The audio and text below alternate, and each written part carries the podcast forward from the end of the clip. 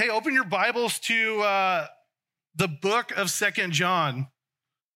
It's going to be right towards the end of the Bible. It's right before Third John and right after First John. It's like one page. It's a small book, um, but this is where we're at. Um, um we're going to get through.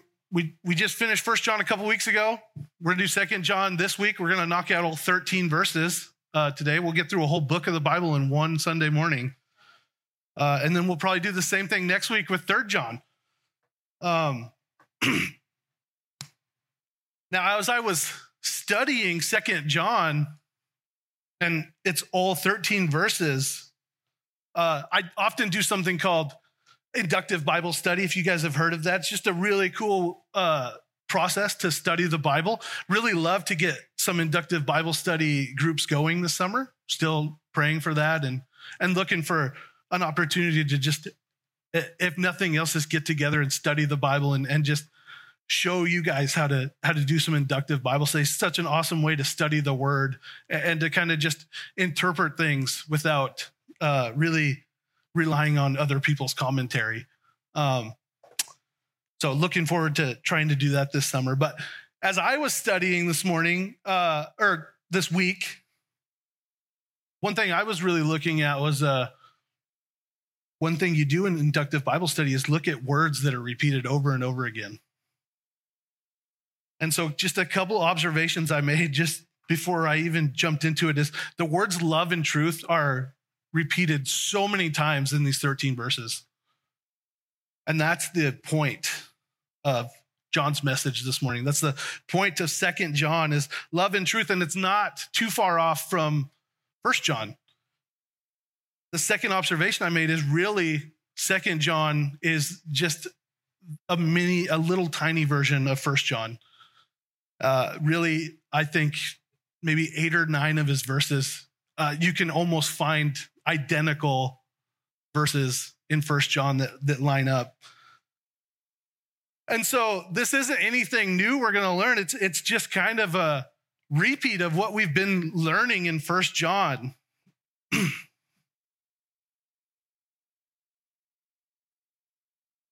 again, those love, the words love and truth pop up. It pops up, I think, four times in the first three verses. Um, the word truth and love right behind it. But uh,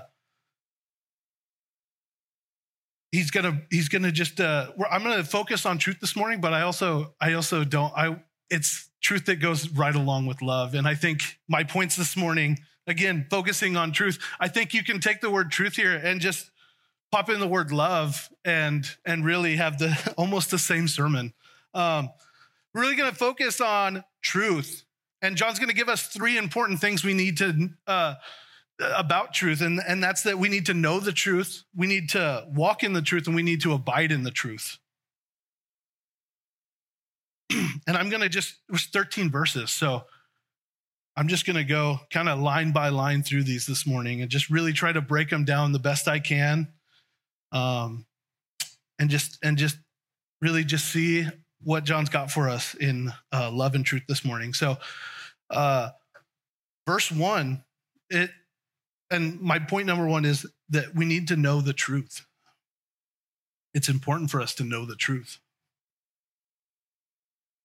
And so, John, right there in verse one, uh, we're just going to stop at the elder. Just John identifying self, himself as the elder. And we're not even sure why he identifies himself as the elder. Um, could be because that's, I mean, he was 90 years old. He was an elder. Um, could also be that that's a word for a position uh, like a pastor in a church. But, uh, you know, I'm not sure why he doesn't use his name. Uh, but you can go to the next part and he says, to the elect lady and her children. And so he's not even using the names of the people that he's writing to. And this is uh, uh, nobody debates that this is John. And you can, as you see this, I hope you can see that it's pretty obvious when you go read the Gospel of John, uh, the Epistle of First John, uh, and when we get to Third John, the writing style is really close to the same. And so there's no denying, uh, people don't debate that this was definitely John writing this letter. The elder is John. now, the elect lady and her children, that that is a little bit um, up in the air on, on who the elect lady is and who the children are. Um, some people think it's the church. Some people think that John was writing to a specific family. Um, others think it was maybe not the whole church, but maybe a house church. I think that John's using maybe these code words or you know titles that aren't their names uh, could just be because there was a time of prosecution, persecution, um, where it, you know if that if that letter uh, would have gotten to the wrong hands and and those names would have been seen that they would have been in danger or something. We don't know for sure, but uh, it could just be that John was taking the precautionary measures in, in that sense. Um, but regardless of who this letter was written to, who the first elect lady is, um, who the children are, if they was talking about a literal woman uh, or somebody in the church, uh, regardless of the type of family this is, it, either it's a church family or it's a regular family, the message doesn't change this morning. And so we can interpret what that means, but the, we're going to interpret the message the same this morning. uh, one last thing I'll note is I, I do think this could be, personally, I think this could, pro- he's probably referring to maybe a home church or, or a small group or, or something of that nature. Um, and I really just, even as we refer to the church as the bride of Christ, um, we refer to churches that's often in feminine form of uh, you know, we call other Calvaries our sister churches, um, things in that nature. It would make sense that John calls the elect lady or the church the elect lady and the children being the, the members of this church or small group or or anything like that. But like i said it, it really makes no difference when you just break down the text um, because regardless we're uh, either a church family and we're we're all god's children or it's talking about a specific family and even more so like the message is the same right? We want to protect uh, our family with the truth regardless of if it's a biological family or just a church family says whom i love in the truth and not only i but also those who have known the truth because of the truth which abides in us and will be with us forever And so if you guys remember, John reminds us over and over again in First John of Jesus' commandment. What is it? What is it? Love one another. Come on, guys. Love one another.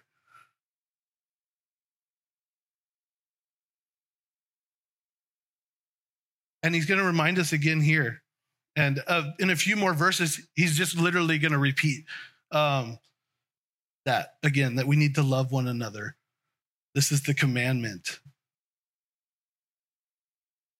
And he says, if we know and love the truth, then we love those who also know and love the truth.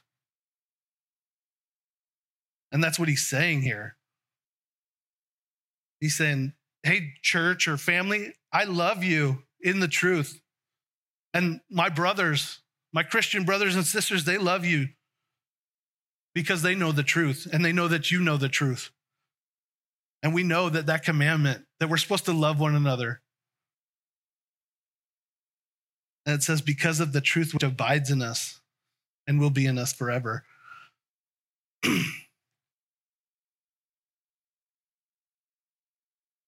He's not saying I love you because we have similar hobbies or similar interests or political affiliations. What binds us together is that common truth. That common truth uh, that Jesus is Lord. Jesus is God and, and what Jesus came to do for us on the cross.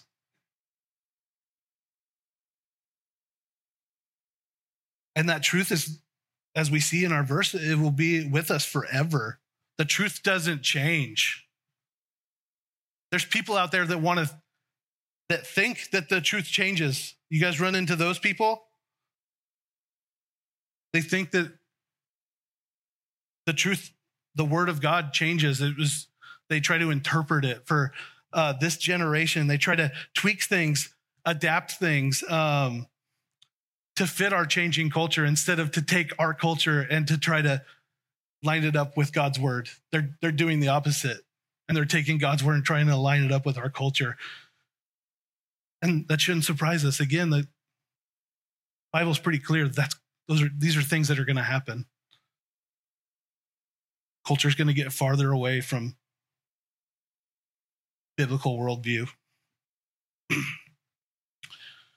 but we know in Hebrews 13, it says Jesus is the same yesterday, today, and forever.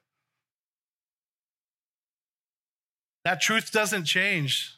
The same Jesus that came yesterday is the same Jesus that's here today. It's the same message.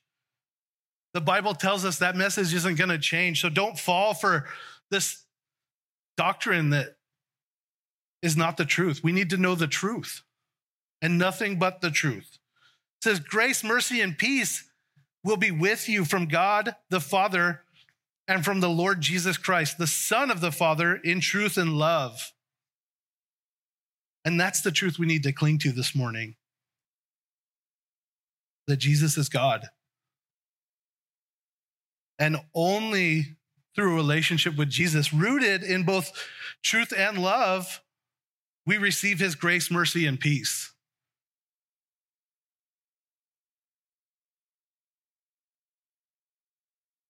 I don't think we can really I don't think we can really experience the grace, mercy, and peace that comes uh, from God without having the truth and love. That's hard, that I don't I don't think that we can experience that full grace, mercy. Maybe some parts of it, maybe pieces, um, but to to really experience that grace, mercy, and peace that comes with having a relationship with Jesus that's rooted in the truth and rooted in the love that He has for us. That relationship, we we don't we don't fully experience the grace, mercy, and, and peace that's with us, uh, that's from God. And how do we know the truth? The truth, uh, God reveals the truth to us through the Bible. God reveals the truth through the Holy Spirit. If you go back it says the truth abides in us. It's talking about the Holy Spirit that abides us, abides in us. When we become Christians, when we're born again, we receive that Holy Spirit. And that's something that we need to cling to. We need to hold on to. We need to turn to the Holy Spirit and say, Holy Spirit, you need to guide me through this. Show me the right way. It's that compass. Reveal to me what's true and what's not. But also, let's not forget the Bible, God's word. We can jump into and know that everything in that book, and that's the only book we can rely on for accurate information, for the, for the full truth. but it starts with knowing the truth. It's the important of the message today is that you need to know the truth. John's going to get into it uh, again. John's combating false teachers. This church is up against false teachers that wanted to come in and, and say things that uh, wanted to change doctrine. Wanted to say that I had some special revelation that only I know that's not in the Bible. wanted to say that Jesus uh, wasn't fully man or wasn't fully God. All these things that he dealt with, and, and we're going to get into that uh, in a few more verses, but we need to understand that um, when we're talking about knowing the truth, that it's not our truth. It's not our truth. It's the truth the truth of God's word. Our truth is uh, not always great. And if we're doing things that that are that's our truth, uh, they often fall short of of the truth that is God, the truth that is God's word, the truth that's in us as the Holy is in the Holy Spirit. uh, verse four and uh, point number two I want to make is uh, that we not only need to know the truth, but we need to walk in the truth. Verse 4 says, I rejoice greatly that I have found some of your children walking in the truth, as we received a commandment from the Father. And if you know the truth, then you should know that we're supposed to be living that truth out. We're supposed to be practicing that truth. We're supposed to let that truth rule our lives, control us. Every decision that we make again goes back to the Holy Spirit and goes, Am I walking in the truth of this? Am I walking in accordance to God? Am I walking in the light like John references back in First John? This idea of walking in the light versus uh, in the darkness. I can uh, it's, I really like that. He says, I rejoice greatly that I've found some of your children walking in the truth. I can relate to that as just, uh, man, being a youth pastor for a lot of years now, and and more recently just a a lead pastor. Um, it's the best feeling in the world to see somebody that you know growing and practicing that truth, applying this, the truth of God, the truth that you know, the truth that you've received, but then taking that and applying it to your life and, and, and going out and, and seeing the growth and just the results from that. What an awesome feeling. What an awesome feeling it is. I'm sure some of you have experienced that uh, with your children or in different ministries that you've been in, but it's such a great feeling. It's, man, praise the Lord anytime somebody gets saved. But what an awesome thing to just see uh, see somebody from my youth group get up here and, and serve the Lord and get over that fear and, and just sing her heart out.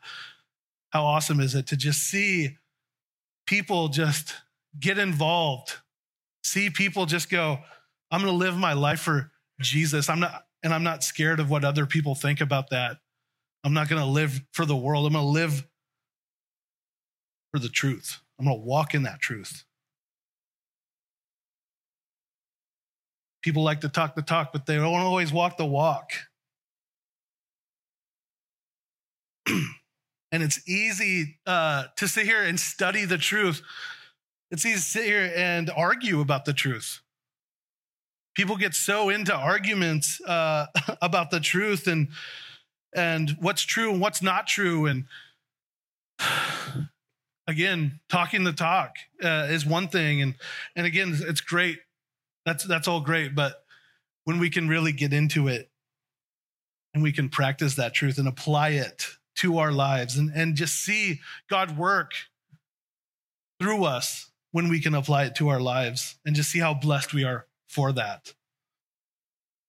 Verse 5 says, And now I plead with you, lady, not as though I write a new commandment to you, but that which we have had from the beginning, that we love one another. And there it is, he says it almost verbatim for what he, no pun intended, uh, for what he says back in First John, that which we've had from the beginning, that we love one another. But I like how he, you see the beginning of verse five, it says, I plead with you. John's not too proud to beg that they follow this commandment to love one another. John's not too proud to, to go, This is so important to you. Please do this. Please do this. Please just love one another. It's so important that we love one another, that we as a church, as a whole church, not just our church, but the body, the big C, capital C church in Albany, that, that we love one another, that we're going to have different styles of, of people, of Christians, but they love Christ. And we're commanded to love one another. And not just Christians either, everybody. And again, man, John's message couldn't be any clearer. You need to, it, it's all just worthless without love. It's ineffective without love.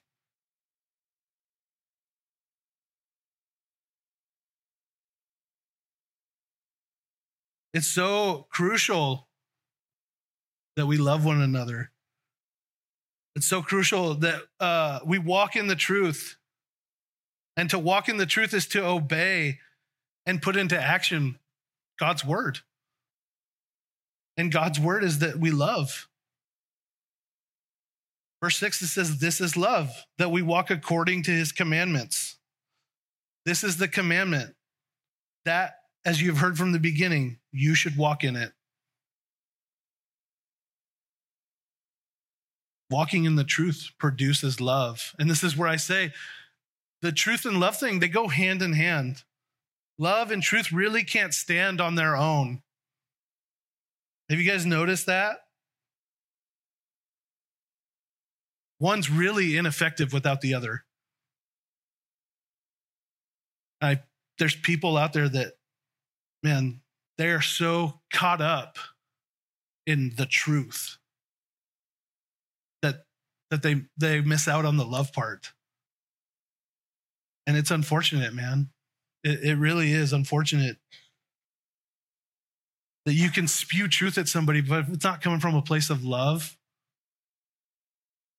if it's not coming from a place of love, then it it it it's it's pretty ineffective. I just I think about those weirdos down in uh I don't know, down south somewhere that uh was it Westboro Baptist Church. Hey, a lot of what those guys are saying is truth, but they're saying it from a place of uh unloving. And they just come off as a bunch of crazy legalists uh, that I think are doing more to probably hurt Jesus' mission than they are to help it.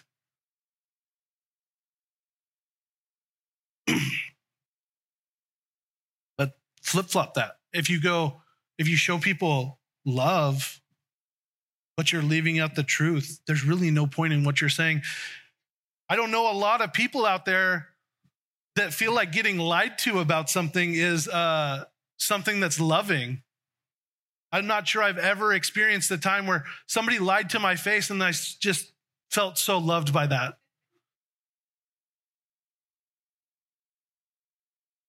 Truth without love breaks down. Love without truth just breaks down. They're, they're pretty ineffective without each other.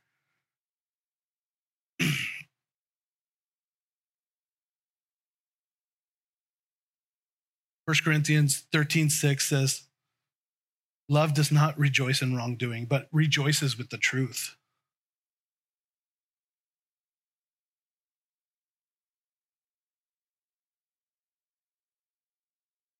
And again, going back to the truth argument, you want to sit here and let somebody know about the truth that is God, the truth of God, but you but you miss out on telling them about the love of God. God is love. You can't share the truth of God without sharing about the love of God because God is love.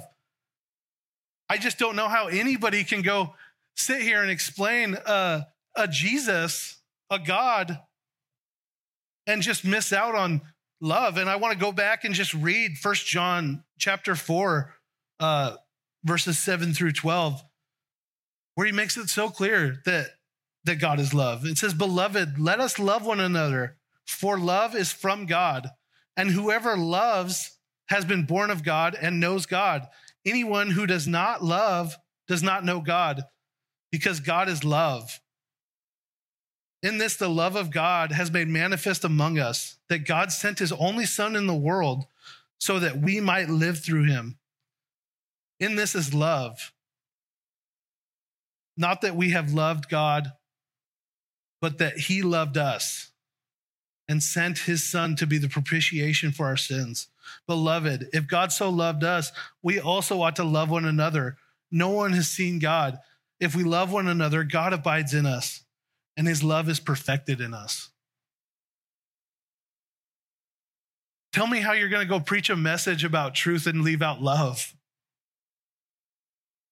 That's crazy.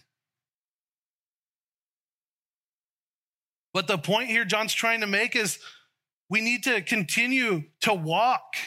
We need to walk in the truth. And that truth involves love. But let's just not be Christians that are talking about it. Let's not be Christians that, that are just knowing about it and go, yeah, I know Jesus. I have a relationship with Jesus, but then walking in a way that doesn't honor him.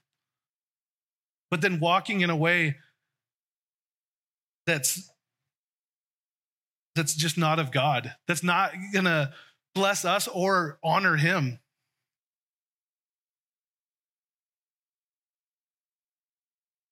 We got to practice walking that truth. Point number three is abiding in the truth. Verse seven says, For many deceivers have gone out into the world who do not confess Jesus Christ is coming in the flesh. This is a deceiver and an antichrist. And so John's just going to stack on this idea. We need to know, we need to walk, and now we need to abide in the truth. We need to cling on to this truth. We need to hold on to it for dear life. We have to protect it as a church, as a family. This is something that we need to protect.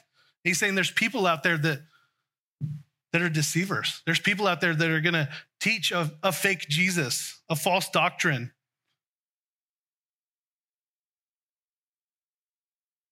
And we need to continue daily in our walk. You can't be caught up on the outside world. You can't be caught up on, on what these other people are saying that's not the true word of God. We got to continue practicing righteousness. We got to continue getting into the word, having fellowship with one another. These are the things that when we put them together, when we're practicing righteousness, when we're praying, um, when we're having fellowship with one another, we're, these, these are the things that are going to stop us from falling for these deceivers, these fake teachers. And that's abiding in, in the truth. Once we walk there, we have to stay there. and this is not a new concept as we've gone over this in First John at length. Again, you guys seeing the relation between First John and Second John? It's just a simplified version of what he's been saying. The dangers of false of the false teachers that this church was dealing with, uh, they're still out there today. They just maybe look a little bit different. They're still out there and they're still dangerous. They're still deceivers. And there's still things that we have to watch out and, and, and just say, are, are we testing everything? Are we testing everything by the word of God? Are we testing everything by the Holy Spirit that lives in us? Because the truth doesn't change. And there's false teachers out there saying that the truth has changed. We're going to interpret the word of God differently than we did back then. That's that's not it. Verse 8, look to yourselves that we do not lose those things we worked for, but that we may receive a full reward. Uh, this verse goes really great. If you guys were here last week, we studied uh, First Corinthians and just this idea, uh, and just look back on the Israelites and what we can learn from the the nation of Israel and their walk with God through the desert, as God kept them safe, as God provided for them and gave them everything they needed, um, but still ended up falling for temptation, being deceived, and, and just blew it. And you see there that because of that, they they didn't listen to God, and that they kind of they fell short of everything that God had for them in the promised land. They were still ble- God still blessed them in a, lot of ways by providing for them and uh, throw some more manna jokes out there if you guys want me to. Uh, but uh, we can just we can walk with God and witness all the good things He does in our life, all the good things He does to provide for us. Practicing, uh, practicing the truth, walking in the truth, reading Scripture, praying, doing these things, um, and it oftentimes is we get into his trap, right? We get into a point in our walk where things just feel stagnant for a minute. And that's when Satan trips us up and just goes, let's uh let's focus on, you know, are you even getting anything from reading the word? And why don't you stop? Stop that habit. Turn to something else. And this is temptation. This isn't even deception, but temptation often leads to deception, right?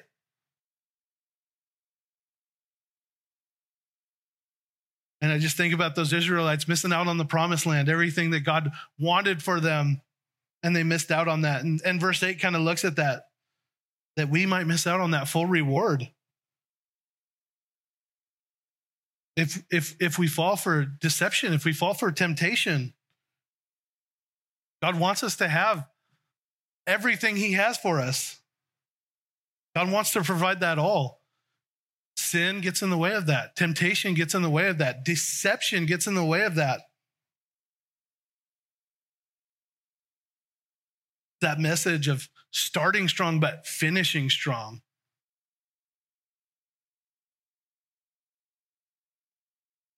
We often don't finish strong.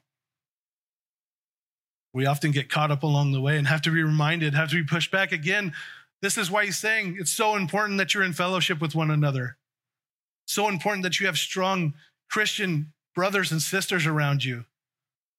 So when you start to get tempted, it's when you start to get deceived by somebody on the outside that you've got people around you that can go, Hey, I love you. And this is why I'm telling you this.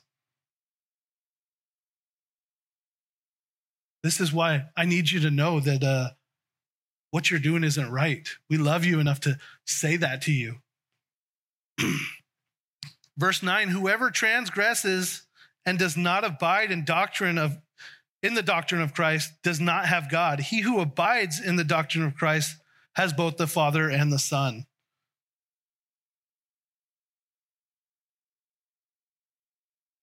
There's nothing noble there's nothing sincere and there's nothing courageous or admirable about a, a false Jesus. There's people out there denying the biblical Jesus. The word transgress just means going beyond a boundary. And we need to make sure we're not going beyond the teachings of Jesus Christ. We make sure we're not adding to this doctrine. Make sure we're not falling for people adding to this doctrine.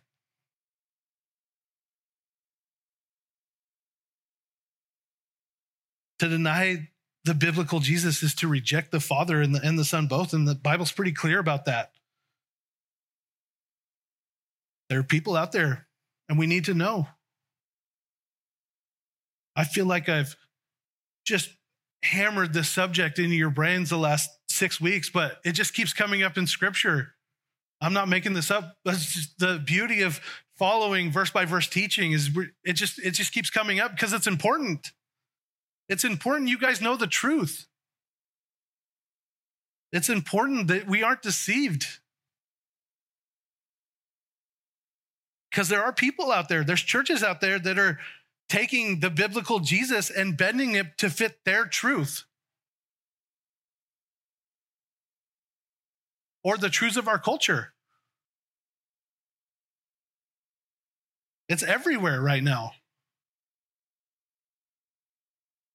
Go back to a couple weeks ago when we were just looking at testing everything. Verse 10 says, If anyone comes to you and does not bring this doctrine, do not receive him into your house nor greet him. For he who greets him shares in his evil deeds. There's no room for false teachers in, in our homes, in our church, in our congregation. There's no room for it. Go back to First John, where it says that often false teachers start in the church, but they, they don't stay here long. That's the, the thing we can hold on to is when we're a strong church, when we're a strong fellowship, uh, we reject false teachers. And, and we can say, that's not, that's not correct.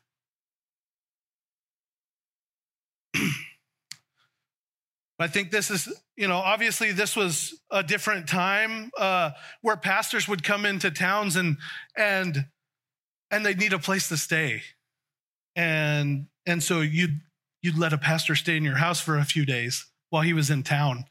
Um, all this to say, I'm going to start just hopping around to your guys' houses, so uh, just be ready. Uh, dinner's at six, right? Um, no, but just a different time. So he's talking about don't don't let these people into your house. Make sure you know what they're about before you're going to let them stay in your house. Um, before you greet them into your home. And again, I don't. Most pastors I know don't just live in people's houses now. Different time we live in, but the same concept applies. Don't be hanging out with false teachers. If you know that they're teaching something weird or fake. It's just like our, our message last week. Let's not eat with the, you know, hey, buy meat from the pagans, whatever. Don't be sitting at a table with them where you're going to be tempted to fall for their fake teachings, for their false doctrines.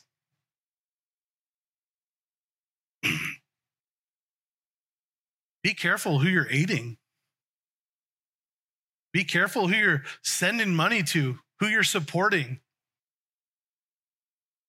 I think about uh, I think about the Nigerian prince. Uh, you guys ever gotten a phone call asking the Nigerian prince asking you for two thousand dollars? He'll give you ten thousand uh, dollars next month.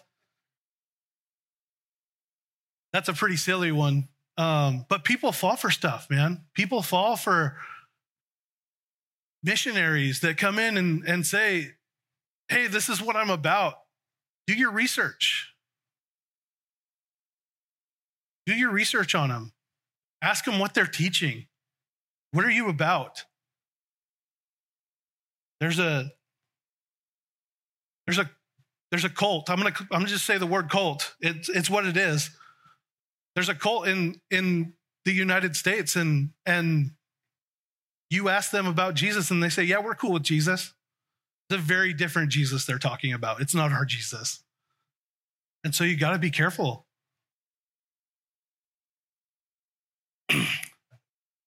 Test everything. I did a whole sermon on testing everything through the word of God and the guidance of that Holy Spirit. Those are our that's our compass. We need to discern everything through that. I'll wrap here just a few couple of verses of just his ending. He says, Having many things to write to you, I did not wish to do so with paper and ink, but I hope to come to you and speak face to face, that our joy may be full. The children of your elect sister greet you. Amen.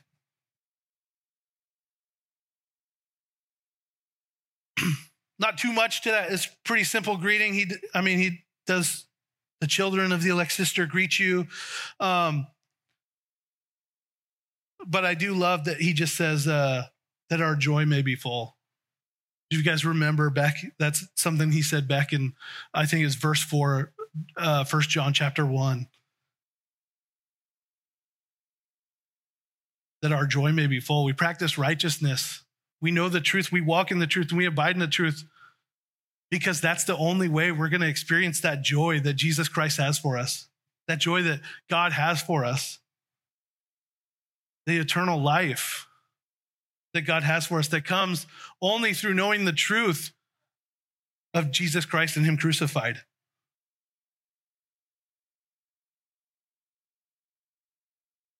As we end here today, I just, um, I just, I want you guys to just Make sure you guys know the truth and the love that comes with truth. That's the message today the truth. Knowing it, walking in it, abiding in it, protecting it. The truth matters. And we can't be we can't be a fellowship that ignores the truth. We can't be a people now is not the time to sit back and go, "Oh yeah, that doesn't look right, but that's not my battle." We have to be bold.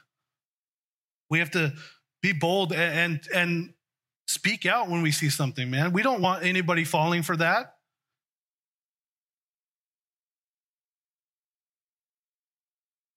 We're called to go and make disciples. And how are we going to do that? By knowing the truth and, by love.